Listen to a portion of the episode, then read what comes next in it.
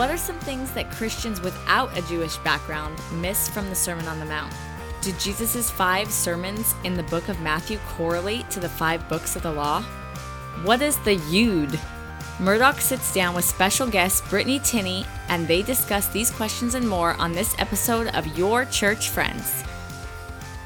All right, welcome back, church friends. This is Murdoch, and joining me today is not Chris, but my longtime internet became in life friend, uh, Brittany. So, hi, Brittany, if you can say hi to everybody. Hey, everybody. So, I've just, as I said, known Brittany online through friends of friends, just different Bible discussion groups and different stuff. And there have been a lot of good discussions over the years. Last year, we got to meet in Maryland with a bunch of other friends, and that was just a great time. But I'm going to give a minute just for you to introduce yourself. You can t- let our listeners know anything about yourself. Well, maybe not anything, but you know, somewhat pertinent. That's good to know. Thanks for clarifying. My name is Brittany. Um, I currently reside in Indiana. I actually met Murdoch through a friend online, and we've kind of been chatting ever since. We've had an interesting connection just with um, our conversations because both of us have been interested in, I think, deeper parts of what Scripture had to say, more so than just like let's argue about topical matter or who's right and wrong. It's like, wow, what is the Spirit of the Lord really trying to get at here? And so I was really drawn to those conversations because I hadn't really had a whole lot of people to talk to about where I'm coming from in my faith that didn't want to argue and uh, where he's coming from and his transition into pastoral mode and uh, my transition out of ministry kind of went hand in hand. So that was interesting. But um, a little bit about me.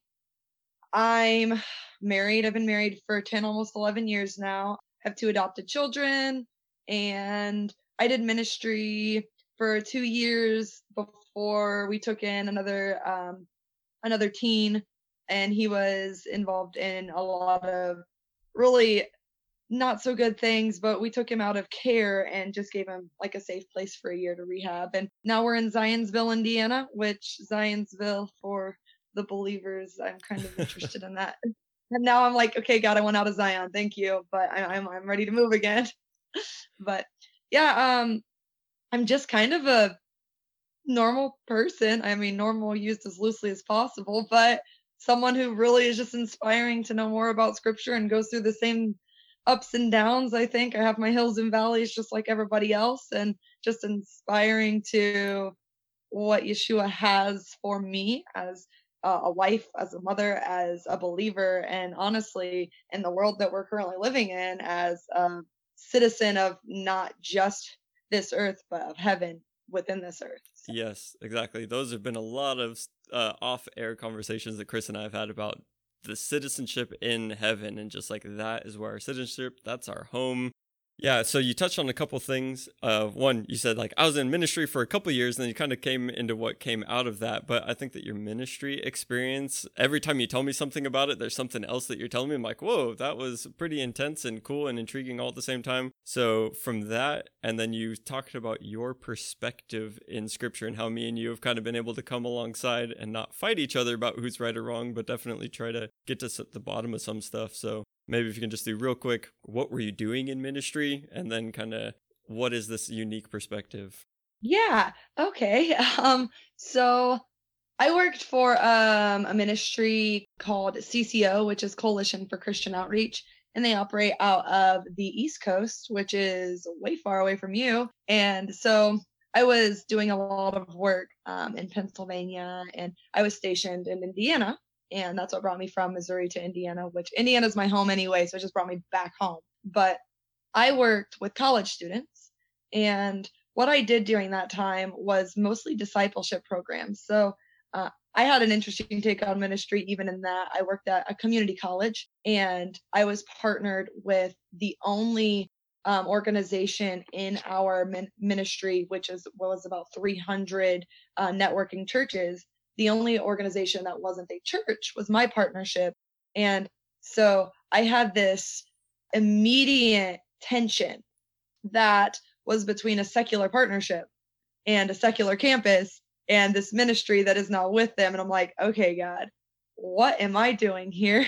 this is not what I had in mind ever. And so, yeah, I, my main goal was how can I love college students and get them to read scripture and be excited about this thing that they think is like dead and confusing. And so that's what I did. I did small groups, one on one discipleship programs. Um, I met with students once, twice, sometimes three times a week, depending on what they wanted to do, what we were reading, what we were studying. I had the coolest time with one of my students named Connor, where we walked through the entire book of Genesis together and literally had whiteboards and so many days of just genealogy. So That's we awesome. tracked the entire line from Adam to Moses and how that was going to fit into our Messiah. And it was three months worth of just wonderful, interesting scripture. Scripture, like that's the type of exegetical study I want to do. Is let's map genealogy to Christ. And So that's So- where you say your exit. You were exiting from college ministry as I was entering into college ministry, college and career. And yeah. Yeah. it is a very exciting and deep and enriching ministry to be in. And I'm sure that when my students hear this podcast and hear you talking, they're gonna be like, "Hey, Murdoch, how about your friend Brittany comes over here to belong?" I was like, "Trust me, I've been trying to get them to move to California for years." trust me, if my husband get on board, I'd be there tomorrow. Okay, so you keep bringing up Yeshua. You're talking about tracking to Moses and how the Messiah ties in. What's your unique perspective that as we get into this conversation on the Sermon on the Mount, that kind of the, the your perspective where you're coming from? Okay, so this is really hard to explain to people who really just want to put titles on things. So um, I try to come from, huh? I said, then what's the title? We can start there. Well, that's the problem is I don't like giving it. So I am not Jewish when it comes to like the actual faith of Judaism. I have Jewish background. And I honestly, that is even foreign to me because I was raised in such a secular home that was so beyond faith that like it, it's not something I was raised with or brought up with. But to know that there's roots there got me excited that I had something that I wanted to look into when I was in college. And I went to a private liberal arts school because I got saved when I was in high school. And when God started revealing his word to me, I was super excited about just the transforming quality of scripture and that God is bigger than our circumstances. God is bigger than what we preach or what we teach. There was just this aspect of it that was so much greater to me. So as I started digging in and looking into scripture, I was always super interested in study and in like, well, what does this mean? How does this connect? What were the people of the day hearing? What were they teaching? I've always had that interest and I didn't really know um, how to reconcile it with what churches taught. So um, I had a friend in college who was a um, evangelical and Jewish individual. So their mother was an evangelical Christian and their father was a uh, Jewish believer. And they were into what we would probably title the Messianic Judaism. I don't know how most people title. I think they call it Messianic Yeah, Jews. I think uh, so. But there's That's Yeah, how I describe you to people when I have to put a label on it. Okay. So yeah, Yeah. like there's like the Jews for Jesus and the Jewish voice and all of them. And so they they would um so messianic believers, they call them that. And it's like I'm really careful with the lines there because I don't want to offend either sides of this equation because there really are one family built on the same rock, built on the same law, built on the same product. And so I'm really, really careful there because I mean, for all intents and purposes, I was raised a Gentile. I mean, I was into witchcraft. I was into so many horrible things that like Yahweh himself would have despised. And so like I can't step out there and be like, I am this Jewish person understanding this fully because how I was raised doesn't give me that insight.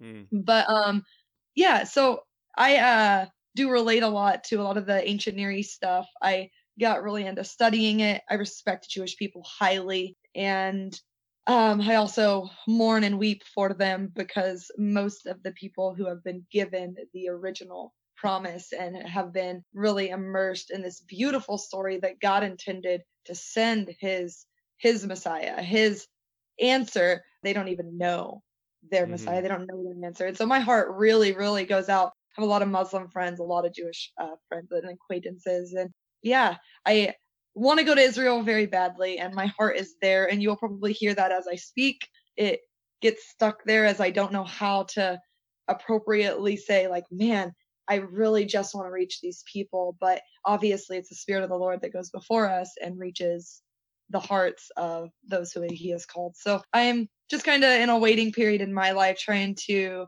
uh, reconcile everything that God has brought together. And that weird thing that Mur- Murdoch is talking about is, uh, yeah, we do accept the entire New Testament as canon, and we also accept the entire Old Testament as canon. And so, in that, it looks a little bit different for for someone who is practicing kosher laws as a new covenant believer, for someone who believes that the feast seasons are completely relevant to us as new covenant believers. And so that's where I stand.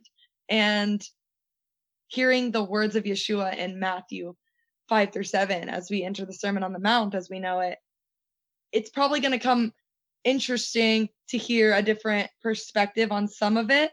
But uh, this is what I don't think this is like the most important thing. I just think this is so beautifully framed. And as we get into Matthew and the staging of this, I think a lot of people start to understand what the intention of the messianic era was being brought forward when Yeshua steps onto this platform and a modern Western believer misses some of the key elements to him stepping into the story.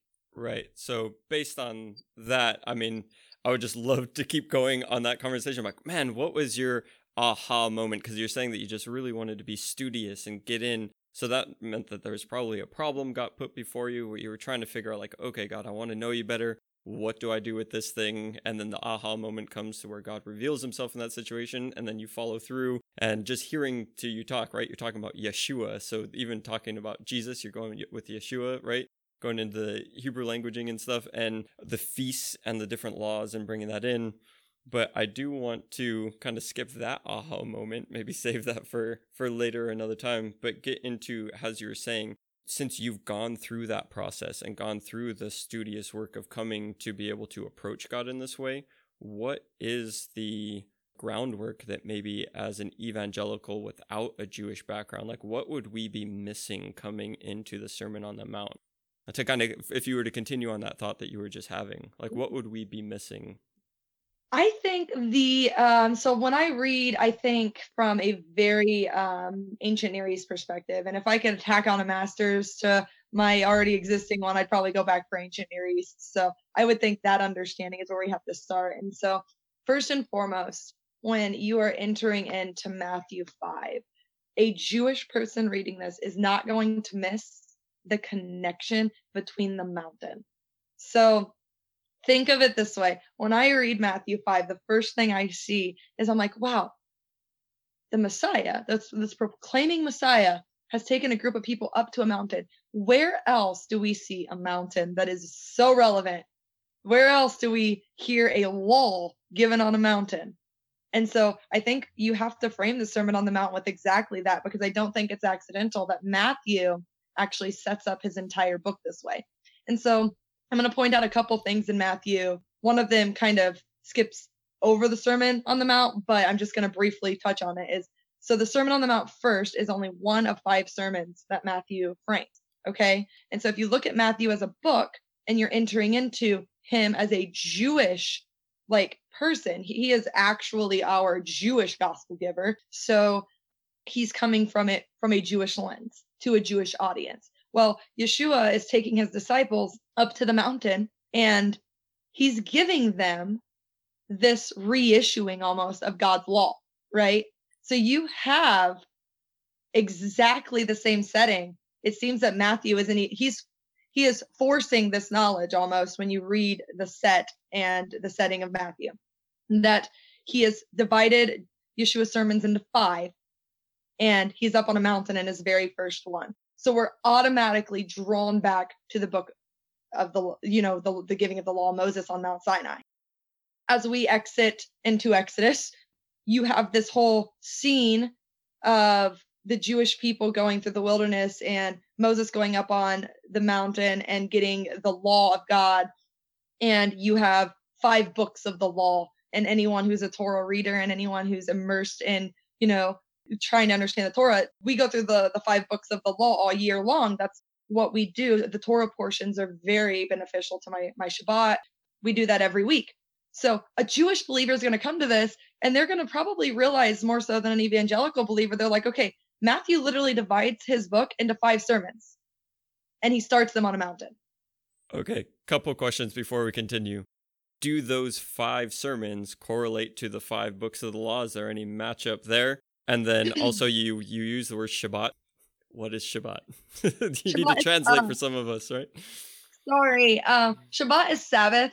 A, a lot of Yiddish people say Shabbos or whatnot. Um, you get the different between the Yiddish and the Hebrew there, but Shabbat is well, one of the commandments, God asks us to honor his Sabbath and to keep it holy. And so Shabbat would be the word used there. Yeah, I think in every other culture, most people celebrate it on Saturday for convenience and they call them Saturday Sabbatarians or right. it there, there's entire law on that too, but I don't get into like law abiding and like what the world has to say about these things so much as God said honor and keep it holy. So we do once a week, we do Shabbat. Okay. Yeah. Just uh, again, as you're speaking, we it's just coming out of you. So I want to be able to make you know connect these different points for our audience. But ask me because sometimes I'll just like not even. But yeah, is there a correlation between the five sermons to the five books? Is it like, oh, the first one relates to Genesis or anything like that, or is am I trying to draw a correlation that's not there? Honestly, I would have to look more deeply into that specifically. That's not a bad question at all. I know that obviously you have the Mountain, the Mountain, the five sermons, the five books, and then um, it starts with the Beatitudes. So one thing that I noticed immediately is the Beatitudes. If you're looking at it in this God giving of the law perspective, and uh, Yeshua being this new lawgiver, like setting this new precedent, then yeah, you immediately see the Beatitudes, which they echo the blessings in Deuteronomy 28, almost like they, they're echoing those blessings. So Deuteronomy 28, I think it's 1 through 14. I know it obviously starts in verse 1, but I think it goes through verse 14. Those echo the Beatitudes that we're seeing pretty clearly and the blessings and whatnot. So that I know that's one parallel that I drew. And the next sermon, I, I don't know if any of this will help anybody, but it's at the end of cha- at the end of chapter seven, you see the and when he was done speaking. That statement's used five times, and that's after 11 1 1353, 19 1, and 26 1. So those are the five dividing points that they, that there are there. And I would, I'd have to go because I was just focusing mostly on the Sermon on the Mount for this one. I didn't actually go and parallel them and I don't think I've ever naturally read it that way. Okay. It's just I was just wondering. It was just a curious point. You brought that up, and sometimes I know that when I do Bible study, God does that cool thing sometimes, the how things yeah. break down and they line up, and it just gives that even deeper right. parallelism and understanding. And you know, after this, I'll probably look into that because that's super interesting. that intrigued me, and I was like, heck, I wonder if when we look at 11.1, that point of the next one, I wonder if that aligns more with the next book. But I don't know that it will just because I think that Matthew is just trying to make a point to the Jewish audience by summing up their law and what they knew. And obviously, you know, you have to think of this from the writer's perspective. They didn't have the they didn't have the testamental literature. They didn't have this common knowledge that oh my words are going to go down into this book. No, there was the Torah. And so when Matthew frames this to a Jewish audience, he's framing it from the perspective of what seems like to me, don't take this as obviously thus saith the Lord, but it seems like the perspective of of how do I make my audience realize that this person is on par with Moses, and we see that throughout Matthew, where he is the the new Moses. You know, he is coming and giving this, and the Pharisees obviously are up in arms, and the leaders and scholars are like heresy, blasphemy. Well, yes, because there is such a difference about his speaking that honestly, when you asked me the question you asked me, you're like, oh, how do people read this so differently? And I said, I texted you back and I said, you're not going to like my answer because my answer is really there's not much of a way to misinterpret the Sermon on the Mount, even without this beautiful knowledge that I am giving you that, you know, this setting and it parallels so beautifully with the five books of the law. And that obviously Matthew's trying to make a point here that this Messiah is the thing we've been waiting for. Like he's making a point by connecting it to something they know and read in the synagogues that they know surely what is going on, paralleling it to Deuteronomy. And yeah, it's it's just this thing that he himself is trying to wrap up in one whole book.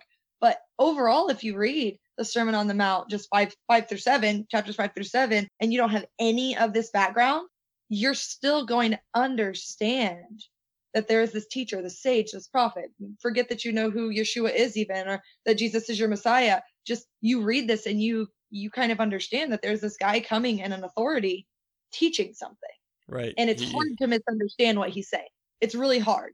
Yeah, he stands alone. Like obviously, there all of the background information can just make it that much more rich, but it's a message that can go to anybody at any time throughout history. Right. That as long as it's you know translated into a language they can understand. I mean, Jesus can just speak directly into each and every one of our lives. And I think the Right. fact that as we look at this sermon, you know, over two thousand years later, and it still is applying, and we are still humans seeking to follow and just Right. being you know enlightened by this wisdom and this authority of Jesus. Yeah, I think that that's great. Like what you're hearing? Have any questions for us or prayer requests? Got an idea for a future show? Hop on your device and send us an email at yourchurchfriends at gmail.com. We love to hear from you. And I honestly think that just from my perspective, it's so beautiful that if you think about why the Messiah had to come, it was because there's so much tainting and twisting of the law and the giving of the law throughout history. You have man trying so hard to grasp at what this is. The Israelites are trying constantly to grasp at who they're serving, why they do it in the face of all of these other gods, how they do it. And sure, God has given them some instructions, but they're always trying to put these extra sets of rules and like well here's how we do it obviously it poses questions and they're trying to answer those questions of how to serve god and you have um, yeshua step into the picture literally and say i'm telling you like all these answers that you've been trying to define like everything he addresses in the sermon on the mount isn't torah per se i mean it's things that are addressed but it's mostly what man has had to say on that it's like he's coming and revisiting the common, I guess, the adulterated version, and he's like unadulterating what God's law was intended for. He's coming back to here's the law as my father intended it. Right. So that's kind of as Chris and I were talking about it in our episodes, going through chapter five and really in just bringing it to how you were saying the deeper truth beyond it. He was going deeper into our lives, like, okay, don't murder. That's good. Like, you're not going to go out and kill somebody, physically kill them, but look at where the root of that is within you, right? Right. He's bringing that the law was supposed to penetrate down into that point versus just Right. having these external things. And then I think that when there's external things and you're trying to keep people following those, that's where extra rules come in because it's Right. you know And you know, it's it's interesting that you say that. That's actually a lot of what I talked about is the purpose for Jesus talking, the purpose why Yeshua was speaking, because obviously he's not he didn't accidentally take them up to this mountain. I, I can't believe that. Like there's this framework that we have there. So in doing so, he's making this point, like I said, like, hey, I am on par with the law of Moses. I am Mhm. one with Father. And he says that in Matthew 5. I'm one with the Father and he and the his whole point in even speaking we see through matthew we see through mark mark obviously is focused more on actions and less on words but you see through mostly matthew and luke specifically this lens of someone who truly is coming to fulfill the law and in hebrew fulfill and obey are the same thing so his lifestyle actually sets forth to obey this law and not to denounce it or cast it down. And he says that in Matthew 5, which is why I get super heated. And we had fun stories and breaking out the Hebrew at Angel's house in Maryland and, you know, getting out the beautiful books and reading the originals. And so that's kind of, I go back to though, like the Jews are grasping. We have this stage set where the Jews are grasping for what is it? What, what is it to follow this thing? And you have that tension throughout history where they the, the Jews have always pretty much been interested in figuring it out. And then you have the story of the Babylonian exile where we enter into this after period where we get the Babylonian Talmud from. And Mhm. that's what everyone knows as the Talmud. That's the laws and the presets that a lot of the sages and Pharisees and uh, teachers of the time commentated for people who don't know what the Talmud is. But before the Babylonian exile, as we see mostly in the Old Testament, the Israelites, they have like a difficult time embracing Yahweh. And the fact that he had the exclusive right to their loyalty and they obviously are constantly called adulterous and whatever. So you have that history. So after exile, it became like very sudden that, oh, we need this God. We need what was given to us by our forefathers. And so they embraced the law to a fault. And they began to embrace God and his commandments so seriously that they're putting all of these extra things on them. And that's where we get the Babylonian Talmud at is after that exile. This posed a serious question for the Jews of uh, Yeshua's time. And that serious question is, I think, what he comes and really tackles. And that is, what does it mean to keep God's commandments? Period. Like that's what they were tackling when they wrote the Talmud. That was the purpose of all their efforts is what does this mean? We're grappling with this deep question. And the heart of that question is beautiful. But the outpouring of that question end up getting messy as humans tried deciphering how to do God's law. So, do you see this as I'm I'm tracking with you, but then it's like so do you see Jesus coming then and as he's speaking this he's like shirking off uh, taking off removing all of this excess weight that was put on by the Talmud and put on, you know, just by people trying to be like here's how you do it and people putting on other people. Here's how it is that you need to do it. And then Jesus comes and he lives this spirit life and he's talking from that point. And as you said earlier, that you're a new covenant believer, the new covenant being the covenant of the spirit, right? So he's coming. Is that kind of where we get that? You know, the, the law is like it's good to follow God's law, but how you do it is in the spirit. And that's what Jesus is showing. Yeah.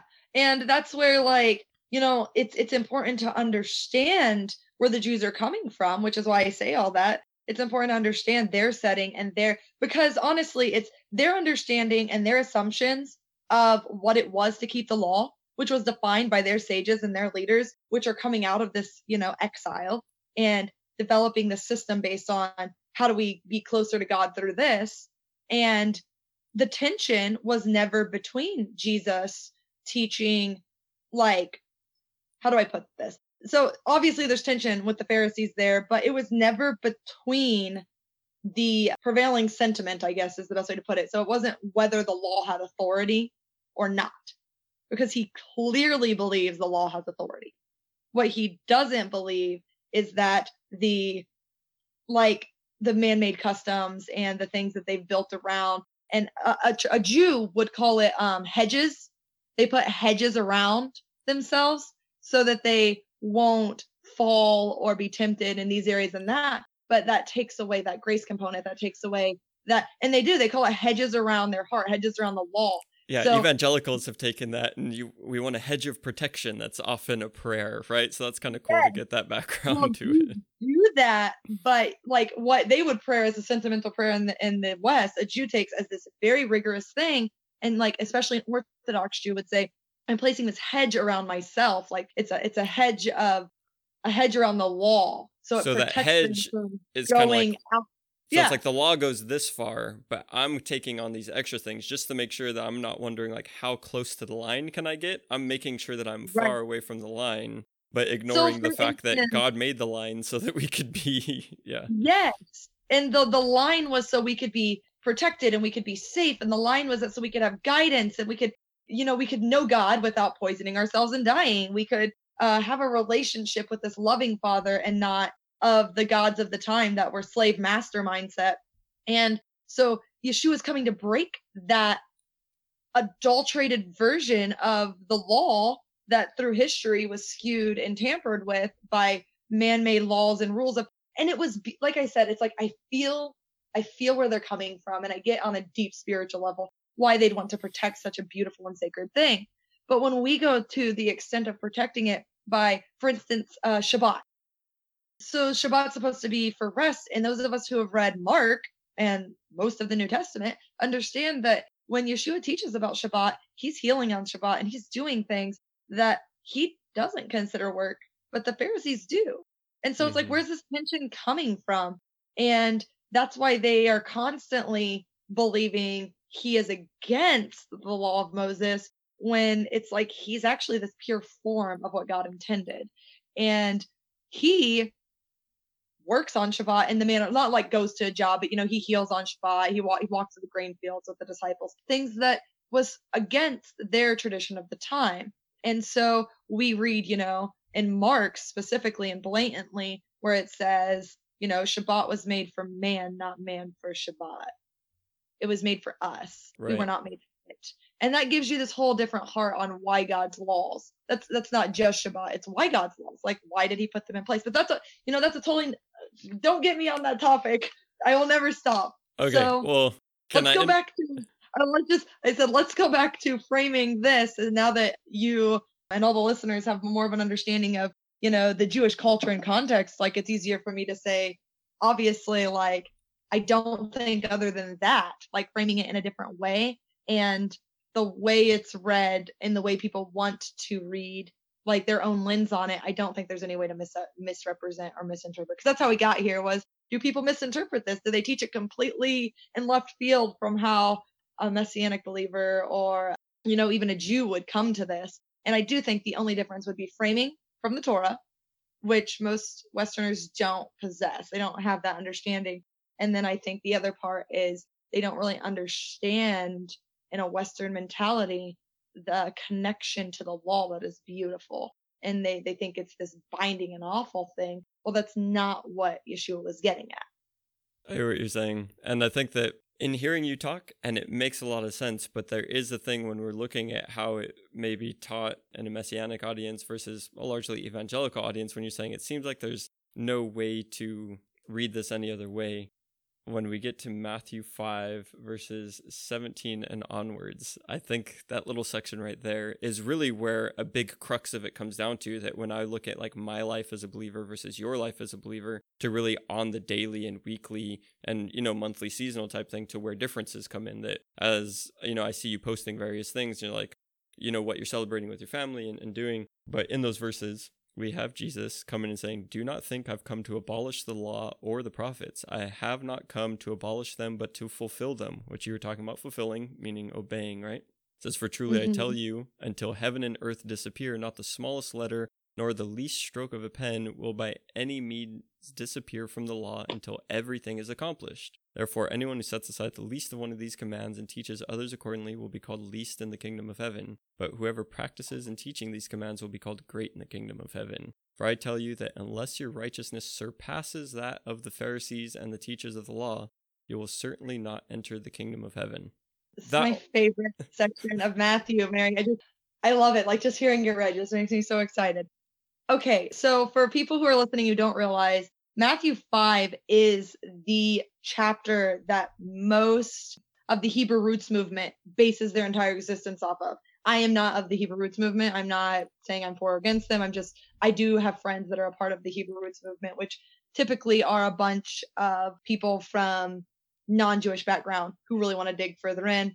They have a very pure heart. Sometimes it gets taken away out of context and they lose the grace aspect of the gospel, which is a lot of what the Pharisees missed. So Hebrew roots do take chapter five. And so if you're doing ministry with people who are Hebrew roots, you're doing ministry with a Jew coming to this, you need to understand that chapter five is a huge controversial subject. What you just read is a lot of what throws people off because what you said, our daily lives look differently because of how we interpret this. And but I want to back up. I wanted to say that because it's important for people to know where they get their theology.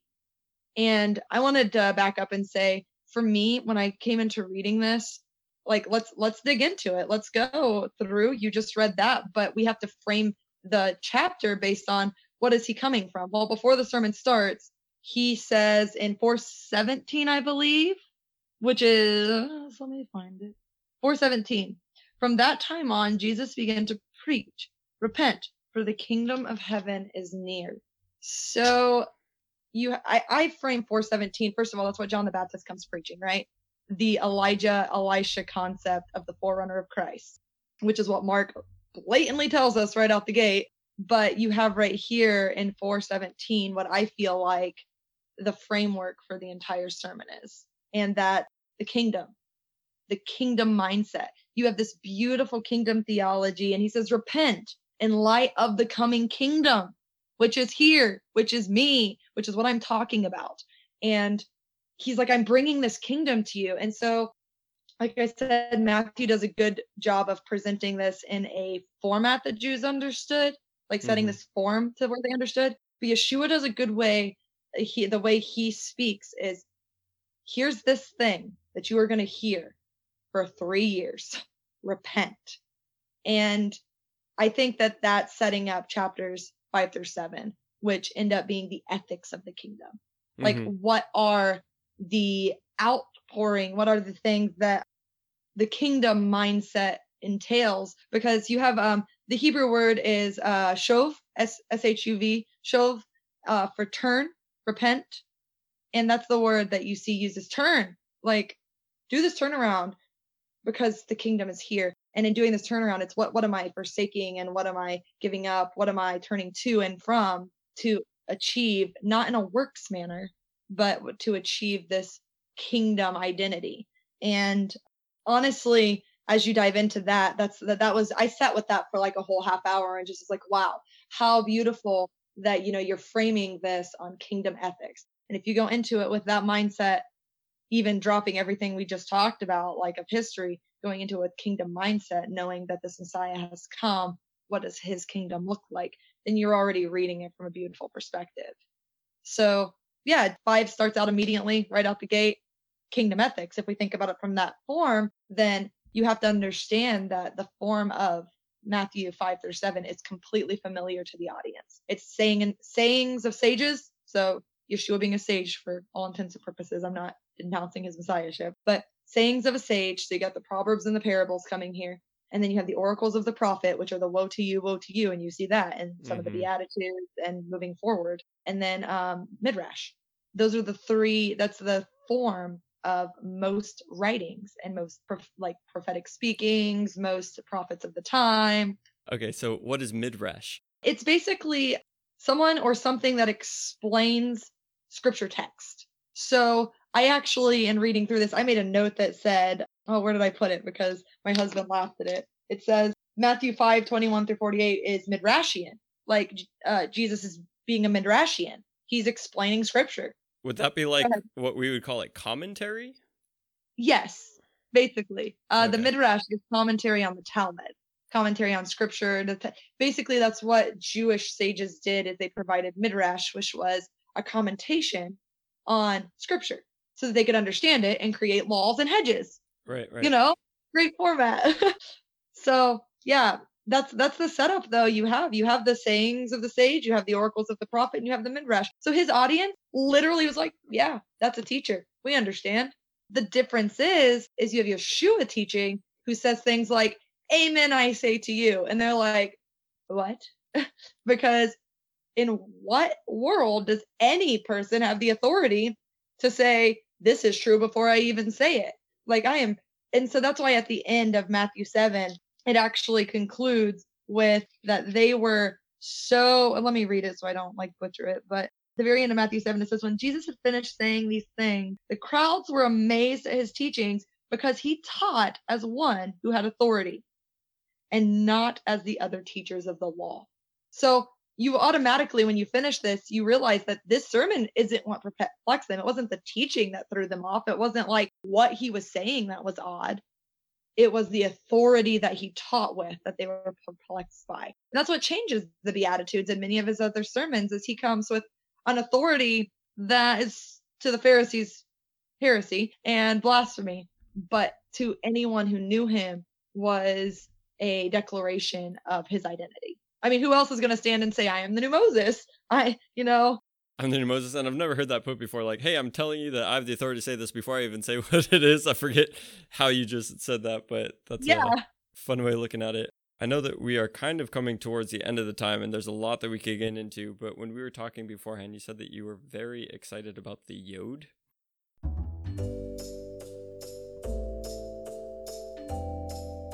Hey guys, so sorry to interrupt, but have you considered giving the Your Church Friends podcast a five star rating?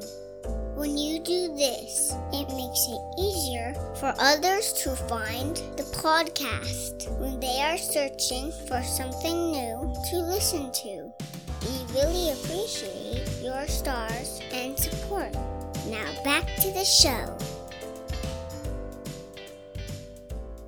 Okay, you were reading that, and I was like, yes, not one more possible. I have to tell you this. My favorite, favorite thing to get into, and you're to just hear me light up because this is the best story. Okay, so the Beatitudes happen, and I'm to kind of go straight through this really quickly, as quickly as I can to get to this story so it frames well. But the Beatitudes happen, and it was literary form was common in the Beatitudes, you know, from the Tanakh, Psalms 1, like I said, and from the blessings in Deuteronomy 28 and you have the overall message is the kingdom belongs to the broken. That's what the Beatitudes are telling us. Kingdom belongs to the broken. The kingdom belongs to the least of these. The kingdom belongs to the lesser. Okay. So we frame that and then you get into salt and light. The next thing Yeshua gets into is salt and light, which basically, fun side story is Rabbi uh, Tarfon. Rabbi Tarfon, he was asked this question by his students, and they say to him, what do you do with tasteless salt as they're reading through some of this? Because Yeshua says, like, you know, don't be tasteless salt, don't be invisible light, basically. It's like these are useless. What are these good for? And he's defining who we are by saying we are the salt of the earth. We are, we have the identity. And what he's doing there is he's actually making a radical statement of the salt is no longer the thing in the temple because they used to actually call the salt in the temple t- the the salt of the covenant because they'd salt their uh, sacrifices. So salt was so sacred that they used it in the temple. And the this rabbi knew this, and he this is a non-messianic rabbi, so understand where this guy's going to be coming from. But when Jesus says, "We are the salt of the earth," he is then taking the Jerusalem temple out of the picture and saying, "My temple, my message, my sacrifice, the salt is now you guys. You guys are going to be what brings this healing and restoration, not the temple. Wow, I've So- never heard that before. Right. That's cool. So it it frames it for a Jewish audience. Like I said, that's a little piece of it that you kind of have to think about differently because the salt was strictly used for sacrifices. And if you go through any of the Torah, you're going to see the salt of the covenant, which is what the Jews would call it. And in first century, they definitely called it the salt of the covenant. So when Jesus says you are the salt of the earth, he's saying you are the salt of the covenant, which makes me so happy. Rabbi Tarfon was asked, What do you do with tasteless salt? And here's his answer.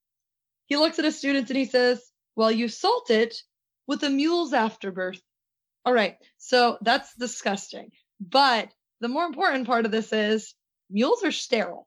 So he basically looked at his students afterward because they were all like dumbfounded because that is an absurd answer. Like, what the heck am I supposed to do with this? Yeah. Mules are sterile. We don't have afterbirth. He basically said, if you're going to ask me ridiculous questions, you're going to get ridiculous answers. So what do you do with tasteless salt? You don't. That's absurd. Like there isn't tasteless salt. You can't be salt and be tasteless. So he, I, I think that's hilarious to frame it that way. Yeah, once you explained it, know- it became funny. Like we're on a Zoom call right now, and my eyebrows went up to the top of the screen. I was like, "What did he say? what was that answer?" Right. He said, yeah, you salt it with the mule's afterbirth. It- Yeah. you can't, he's saying you can't salt unsalted salt. It's useless. It's a grain Right. of sand. It doesn't, it doesn't do what it's supposed to do.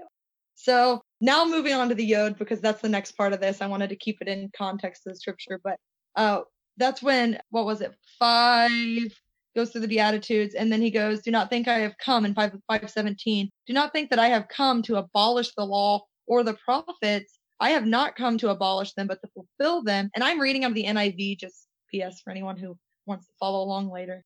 For truly I tell you, until heaven and earth disappear, not the smallest letter. What's the smallest letter of the Hebrew alphabet? The Yod. So now we're going to jump into this because we just talked about the Beatitudes. We just talked about this in frame of the kingdom belongs to the least, the smallest. So now I'm going to tell you a story. And it's a very quick story. It's a rabbinic tale from very far, far before Yeshua would have even entered into this story, but he would have known it because this is a child's tale to little children from rabbis and sages to encourage them. And so it's something that would have been taught something he would have known. So in saying this statement, he's responding to something we don't even understand, but I'm going to help you. He says, I've come to fulfill it. What it actually translates here is not a single yod will pass from the law. It's the original translation, not a single yod, not the smallest letter. And we translated it into people see yacht or jot because of the translation. Well, yod is actually what it is because they didn't have a J. It would have been a Y sound. Hebrew alphabet doesn't have a J. So the translation kind of got mixed through the years into like smallest letter. Still means basically the same thing. But when you don't have this title on it, you kind of miss the meaning of this. There's a rabbinic story, and the story is called A Yod Called Out to God. And honestly, this is an oral story. Good luck finding it. I've been told it.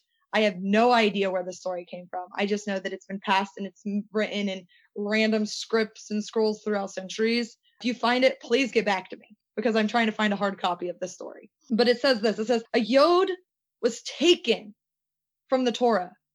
A Yod called out to God. The Yod that was taken in the in Genesis, uh, Genesis 17 from Sarai. The Yod was taken to make her Sarah. And that Yod called out to God from the beginning and said, Yahweh, Adonai, why?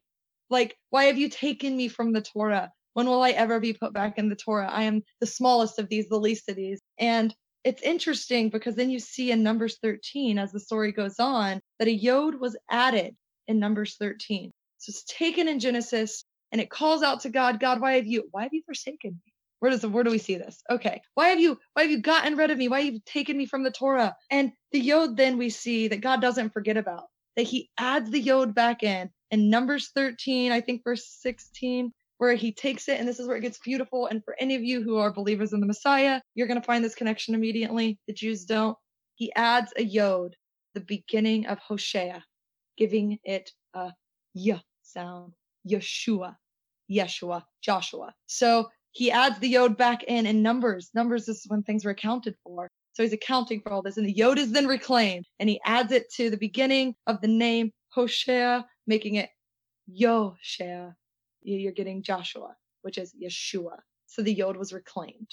The smallest 10th letter of the alphabet in the Jewish terms. It looks kind of like a, a, it's a right hand being like this little tick mark. And that's the rabbinic story is God doesn't forget about the smallest of these. The Yod was reclaimed. And when it was reclaimed, it was reclaimed the beginning of the name Hosea, making it Joshua. That's when you see the Yod come back. And he says, see, I don't forget. The New Testament, the Yod was added. Right. So that being said, that literally made so much sense to me when we read it. And there's another little rabbinic tale that tacks onto that. And it says, it's again, the Yod cried out. So I, th- there's a constant theme here. The Yod cries out to God, and this is a story with King Solomon. He says, God, which would have been Adonai, Adonai. The Yod cries, King Solomon has uprooted me from the Bible. He's taken me from, and God apparently answers back, according to rabbinic tale, and says, No, 1,000 Solomons will be uprooted, but not one single Yod. These are stories that would have been in the temple time. These are stories that would have been in scrolls. These are stories that Yeshua himself would have known. So then you come back to Matthew and you read this and you suddenly understand something very different. I do not come that the law be abolished. I don't come to abolish the law or the prophets.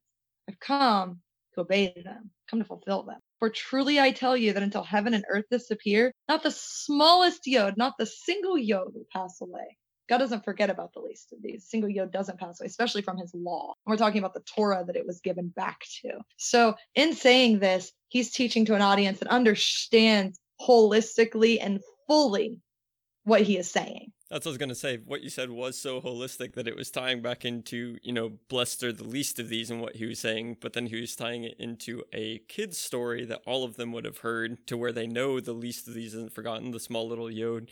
And all of that's being talked at the same time, dude, that you already said, like, you know, they'd come through the Babylonian exile, just where they were at with the law and all these things, and Jesus coming as a teacher, and just the depth within even knowing children's stories. And as you said, the ancient Near Eastern context being so important that, oh, here's what these people were thinking and what they were reading and the stories that they were telling each other and what their mindset was. Yeah, that insight just completely gives a, a more full life to the words that we read in our scripture. It does.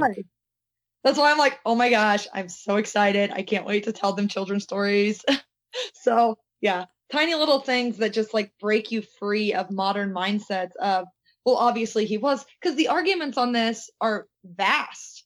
And it's literally the, you know, he came and he was the fulfillment. Therefore, this doesn't matter anymore. You have the Lutherans. Lutherans believe that, you know, this is binding, that they almost read Yeshua's words here as uh, Luther did himself, and that was to be rebound to a law that was the Catholic Church. And, you know, he was trying to separate from that. So he had problems with, you know, the entire Sermon on the Mount and so you read it from like legalistic perspectives and you read it from really, really loose perspectives. It's like, yeah, we don't have to do anything with this anymore.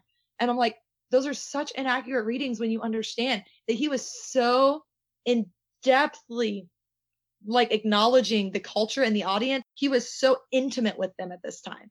He was, first of all, speaking to his disciples. If we remember, he's actually talking specifically to his family, his disciples, not just everyone. He's talking about people who knew him Because he was framing a kingdom mindset. And then he gives them these stories that they would know. And it's beautiful because it's like when your father comes and tells you little stories to help you understand something because you got a boo boo. And now it makes it all better because you understand. It's this intimate, beautiful relationship, not this, I'm come to just tell you rules and laws and things. But what it still does say is there is no question whatsoever that he upheld the law as ultimate authority, the law of God not the Talmud, even though he does take from the Talmud many times in here, actually. There's a couple times in the Sermon on the Mount that we don't even understand. He's actually drawing from sources they would understand. Yeah, the intertextuality throughout Matthew. I mean, throughout the whole of Scripture, there's a lot of times when we think like, "Oh man, Jesus came up with that." And it's like, no, he's actually referencing something else that had been said that other people would know about. I didn't know about this kid's story, but as you're saying, the Talmud and, and various things, definitely. Right. But yeah, taken from Sarai, to make her Sarah, added to Hosea to make him Joshua. So I think that we are pretty much at the end of the time. I like that going through all of this. Yeah, we didn't get into any arguments about it, which we we don't. We can get really in depth, but I think that just looking and hearing the beauty that you are finding in the Sermon on the Mount, because it is our Messiah revealing where God is truly at in his relationship with us. And just all that I'm hearing, you're just like, I'm so excited. I'm exploding out of myself right now to tell you about these beautiful things that's here and just making it so much richer. So I appreciate you coming on for that. I did want to give you, if there's anything at the, the tail end, you have our audience before you. Is there anything that you would want to say to all of our lovely uh, church friends? Oh my goodness. Our final ending. Man. I put you on the spot with that one. You weren't expecting it. Yeah. Um, we didn't get to talk about fasting. We should probably do another episode on that because that's a fun one too. But we didn't even make it out of Matthew five. I would so, love to have you back on. That yeah, we'll plan that for another time. And I don't know, maybe it would be possible to jump into the rest of it and just go through 45 minute sections. Uh, maybe we'll get through the entire Sermon on the Mount in a four and five hour session. It's taken us this whole series. the Sermon on the Mount is all that Chris and I have been doing. So yes, we can definitely uh, spend a lot of time in there. But any any uh, huh. I want to say passing words. That's not the words. Any. I mean, there's just so much. I think I think the final things that I would say is because there's so much like detail and so much like for me when I'm studying little details like um Hillel being the uh, sage when Jesus was a boy. So I would go back and read Hillel's things and be like, oh, maybe he had things that would give way to what Yeshua was teaching because that would have been his sage of his area. So if people want to look into that, little things like that, knowing the ancient Jew- Jewish maxims that he was speaking on, those are beautiful and wonderful and helpful. But I think my final thing that I would really just kind of stab in is don't lose the beauty because when you start losing that there was an actual group of people that an actual messiah was talking to an actual man who had come to achieve this purpose. When you lose that there's a whole history here that this is based on not just random out of nowhere coming to change the world.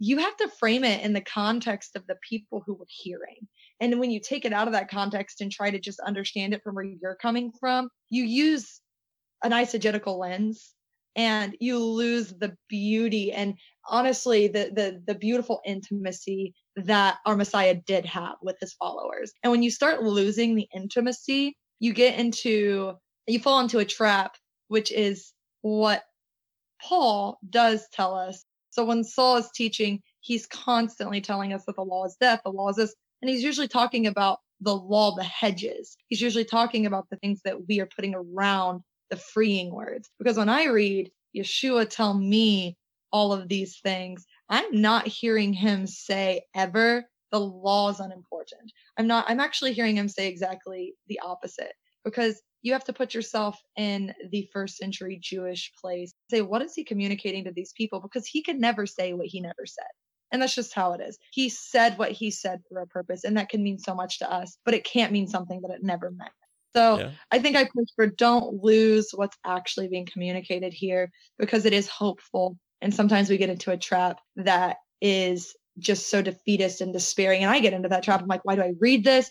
So despairing. I can't accomplish this. And as soon as I get into the I can't accomplish mindset, I realize immediately I was never meant to accomplish this.